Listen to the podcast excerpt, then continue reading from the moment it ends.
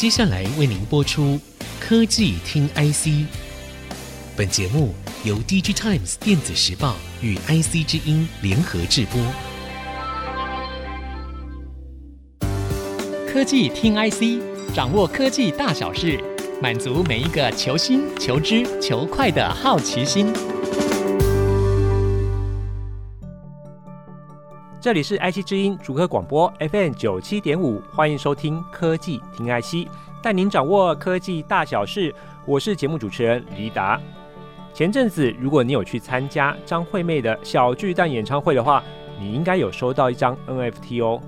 另外，马来西亚的歌手黄明志，他们前一阵子把他的《玻璃心》这首歌用 NFT 来发售，一天就赚进了两千五百万。他说他睡觉醒来就变成富翁了。NFT 到底是什么东西？我们今天邀请到我们 DigiTime 电子时报记者陈慈燕来到现场。慈燕呢，帮我们来聊聊什么叫 NFT，因为他每天都碰到 NFT 这样的新闻。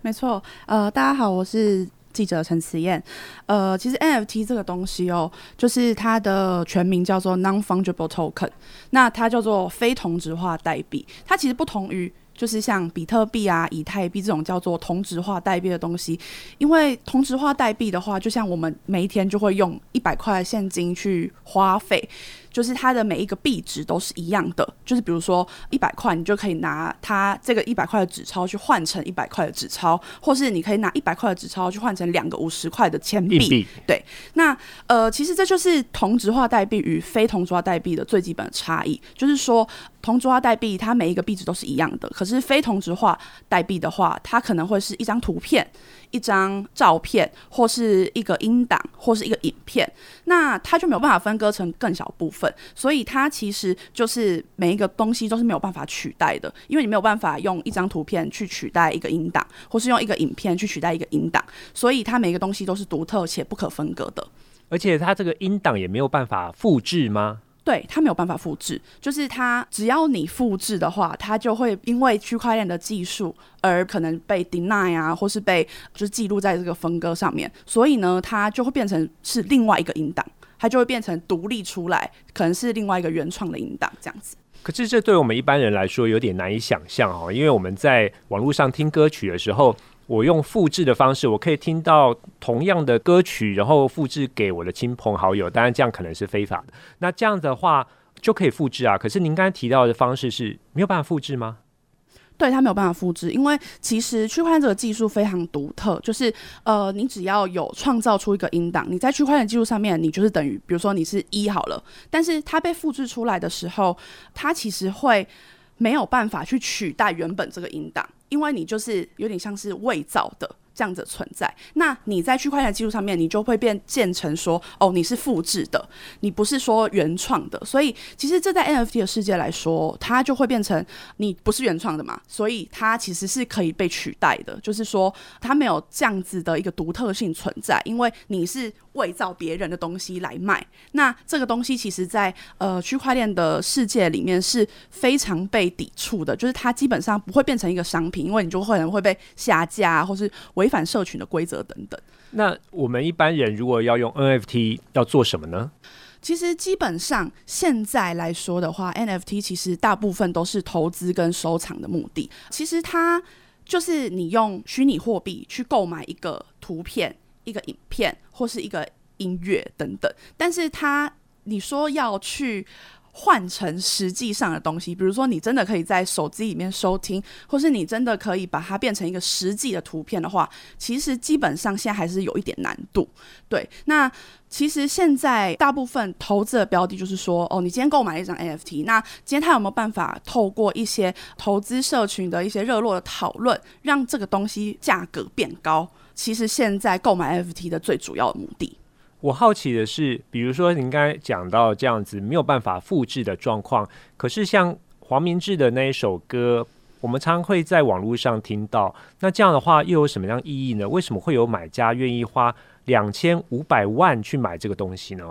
因为其实我觉得这是实体世界跟虚拟世界的一个最大的差异，因为实体世界你可以授权。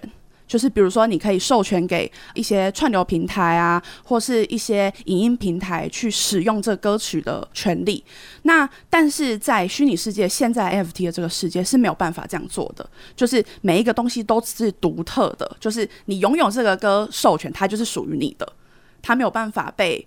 卖给第二个人。这样子就是呃，你要可以卖给第二个人，可是他你的这个权利就会被转到这个人的手上。意思是说我只能由我所拥有的这个呃 NFT 来去使用，其他人没有办法使用。对，没有办法使用，就是你拥有了这首歌，等于就是你完全拥有了这首歌。这样感觉有点像以前我们在讲说，比如说美国职棒的棒球卡，有点类似那样的方式，可是那是实体上的，就是。它有限制的发行的数量，可是那 NFT 的话，就是在虚拟世界上面的呃限制发行数量的东西咯，限量的东西，对，比如说呃蒙娜丽莎的微笑就只有一幅，就是它全世界就只有一幅，那其他的就会是比如说仿造。或是说它并不是原创的那个东西，就可以把它想象成现在经典的画作这样子。对，所以您刚才提到说像这样的画作，我知道好像有一个画家叫做 Beeple，他的作品就价格非常高，对不对？对，没错，他现在其实是 NFT 界里面交易金额最高最高的画作，幅画叫五千天。五千天，对，什么叫五千天？五千天其实就是他把五千天以来每一天就是。做的 NFT 画作汇聚成一张图，对，他其实非常非常非常早就开始投入 NFT，只是 NFT 大概是从二零二一年才热起来嘛，那他就把过去这几乎十几年以来每一天做的画作，就是把它汇聚成一张图这样子。可是这样的画作，它会经过拍卖市场再重新定价吗？还是？它的价格怎么定出来呢？嗯，呃，其实现在 NFT 的交易大概都是在一些特定平台上面去进行。那其实每个平台的交易的方式不太一样，有可能会是亲自跟作家议价，或是跟这个平台就是在上面进行竞标。你呼台越高，它就。越高，对，所以其实比如说，台越高，对，就是比如说有越多人竞争，它一定就是会被越喊越高嘛。它其实就像一个竞标现场，你去竞标一个画作，那可能有一些人喊一百块，有一些人可能喊一千万，那这个价格就是被当时可能你参与的人去定义的。其实，所以其实是蛮波动的一个状态。确实哈，有些人说艺术无价哈，嗯、这种价格真的很难定义哦。嗯、所以如果说越多人去抢的话，那个价格就越垫越高就是了。对，其实网络上有流传一句话，还蛮有趣的，就是呃，很多网友是在讨论这件事情的时候，他们就戏称，就是说 NFT 如果没有人买的话，就叫 JPG；有人买的话，才叫 NFT。真的差很多。对，因为其实如果你没有人买的话，其实它就是单纯一张图片或是一段音乐，但是。一旦你有人买、有讨论度的时候，它其实就变成一个可以收藏或是可以投资的一个标的，这样子。最近我有看到一个新闻，有讲说名厨江振成他发了一个 NFT，就是说可以吃的 NFT，这又是什么意思啊？其实我觉得有一点点噱头啦，因为其实 NFT 现在你不可能吃得到一个虚拟的东西，是，所以其实它也是像一个收藏的标的，就像。像诗源盐酥鸡之前有推出他们炸物的 NFT，炸物 NFT，对，就是比如说炸贡丸 的图片吗？对，没有错。或是顶呱呱也有推出像炸鸡 NFT，对。Oh. 那其实现在都是有点冠上这样子的名号去刺激市场消费，这样子，因为其实他们都有一定的声量，所以他们就可以借由这样子的声量去让这个价格抬高。对，大概就是这样子的方式。所以基本上 marketing 的效果是比较大的，就是行销效果大的。对，其实现在呃，跟一些业界朋友聊，其实我觉得他们都觉得 NFT 其实说现在大家入场是不是一个好时机？因为其实最重要的东西其实是元宇宙嘛。我们现在谈说很多，比如说 NFT 啊或区块链的东西，其实都是在帮元宇宙铺垫。所以其实蛮多业界的朋友是觉得说，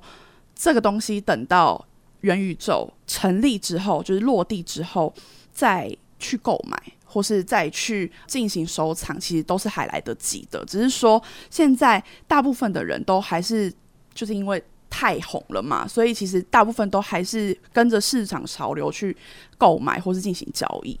对啊，我们现在是看到所有的歌手或是一些明星都会积极的参与 NFT 这个市场？对，因为其实可以从一些像虚拟币值，它就一直在波动嘛。那它其实现在都一直在走高。那其实现在 NFT 主要都是以以太币这个虚拟货币去进行交易。那在这个状况下面，其实这个市场在被越炒越热的时候，其实就是代表着这个市场非常的值得投入，对他们来说，因为他们其实是最大受益者。NFT 大部分都是娱乐或是艺术相关的东西，会是最主要的一个物体。对，那所以其实我觉得这些演艺圈啊、体育圈等等的投入都是还蛮正常的事情，因为毕竟这个东西现在就是非常红。这一段我们聊到 NFT。还有它的应用方式跟它应用的地方，稍后我们将会继续聊聊这个话题，不要错过，马上回来。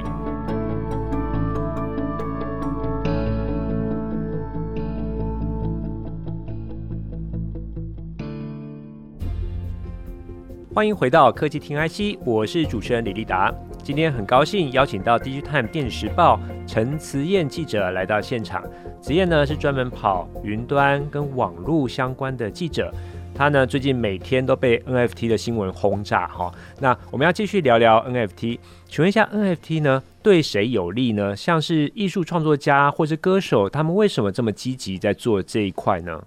嗯嗯、其实我觉得 NFT 其实某种程度上面其实是为了这些人，或是呃，其实为了投资者提供了一个比较不一样的消费管道。因为其实我们过去一定都是以实体为主嘛，我们在交易或是我们在买歌的时候，都是一定是买串流平台的这些歌曲或是会员级来听。但是我觉得 NFT 其实对这些歌手跟创作者来说，提供了另外一种在虚拟空间上面的类似数位正本，就是数位的证明这一类的方式。就是说，因为其实过去很多你也知道，就是在歌坛里面很多抄袭事件啊，或是呃，你可能偷别人的旋律来做成自己的歌啊，等等的。但是其实这些事情会发生，都是因为他们没有一个资产证明，或是说。没有一个证明说这首歌是我写的，只能用时间来做判定。但是我觉得 NFT 就是提供了一个这样子的状况，就是因为它运用区块链的技术，其实你在什么时候创作、什么时候上架、什么时候交易，都会被记录下来。所以对于歌手或是这些创作者来说，其实是一个保障，因为它可以确保说，哦，这个东西就是我自己原创的。如果说有人今天想要来剽窃我的 idea 的话，他其实可以拿这个东西去做证明，就是说，哦，我就是比较早上架，我就是比较早去做交易，那这个歌其实就是我的东西。对，那所以其实对于他们来说，我觉得他们投入这个市场是非常对的选择，因为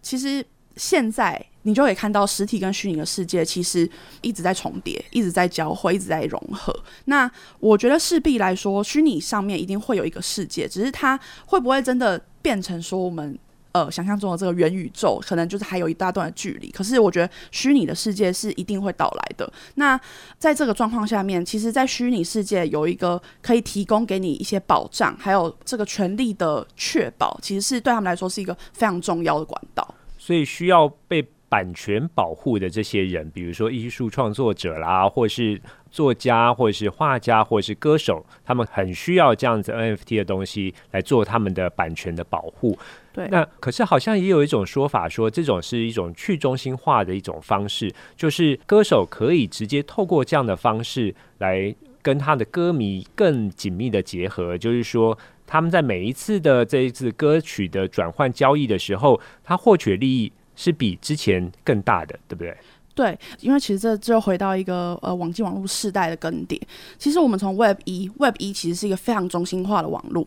比如说我们呃网络，我们去 access 到网络，其实都要依靠这些技术人员，或是你一定要有技术背景，你才可以去做一些网络的内容生成。但是到了 Web 二的时候，其实去中心化的概念其实慢慢被形成，就是去中心化的概念的核心，其实就是你要。少掉这些中介的角色，你要真的可以能够在上面去扮演一个角色，比如说你可以自己生成自己的网页，或者你可以自己生成你自己的内容。可是 Web 二其实被许多科技大部，比如说呃 Facebook 啊，或是这些 Google，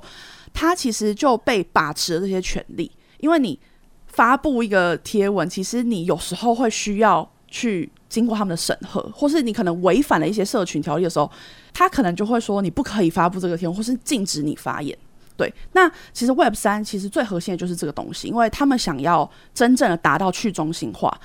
大家都可以在上面做自己想做的事情，不需要被这些人去控制或者去管理。所以其实 NFT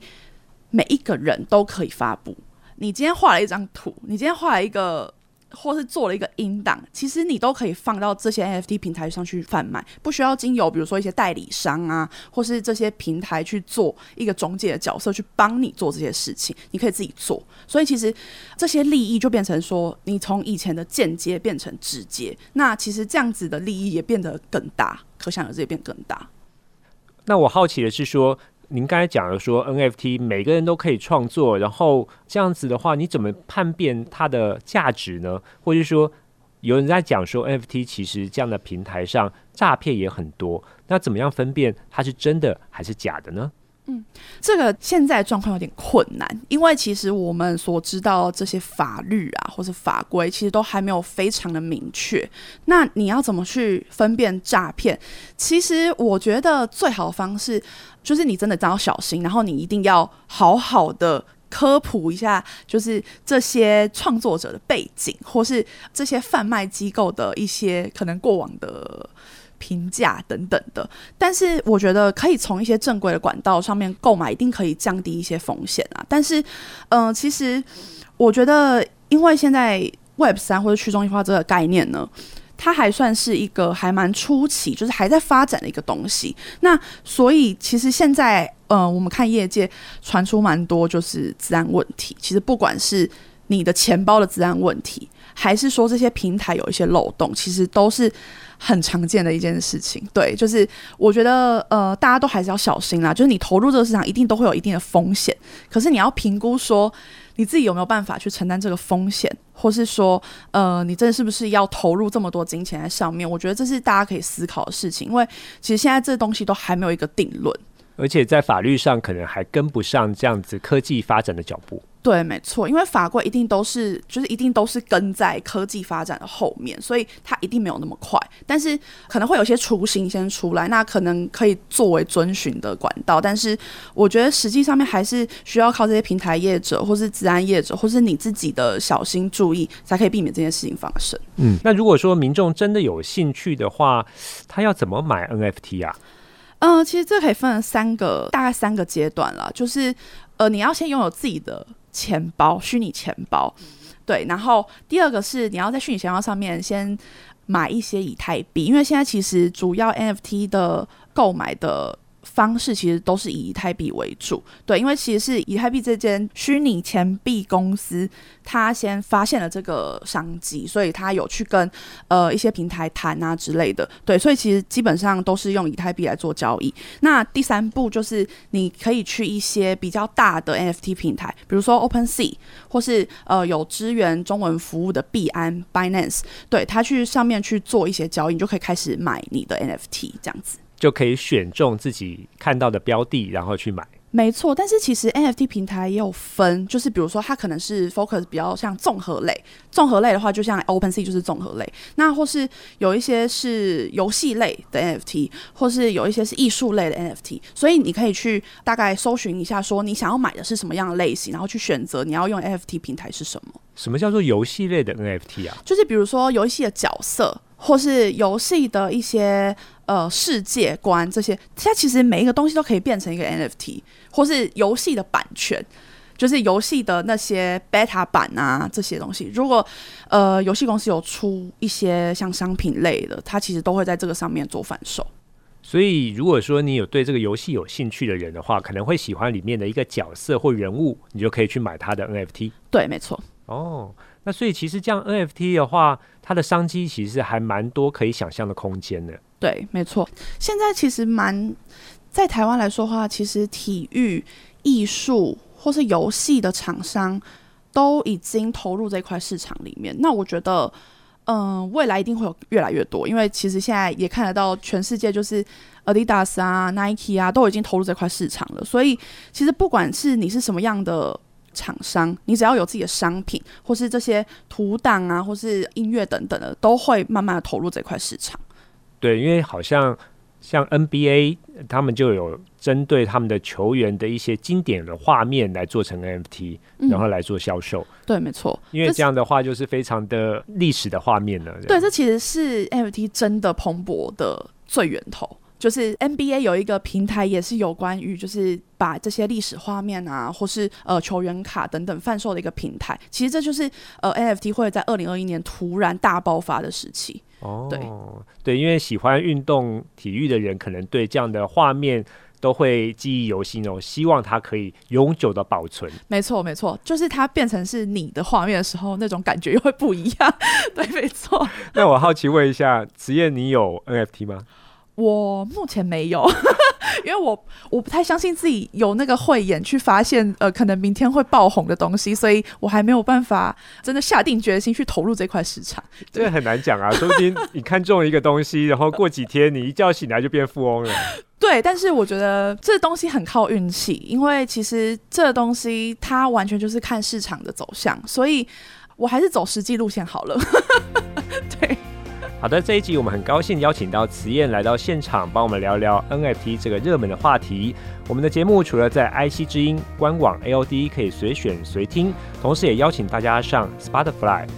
Apple Podcast、Google Podcast 搜寻科技听 IC，订阅我们，不要错过每一集节目。今天节目进行到这里，也谢谢慈燕来到这里。我是李立达，我是陈慈燕，下周同一时间我们再会。本节目由 D J Times 电子时报与 IC 之音联合制播。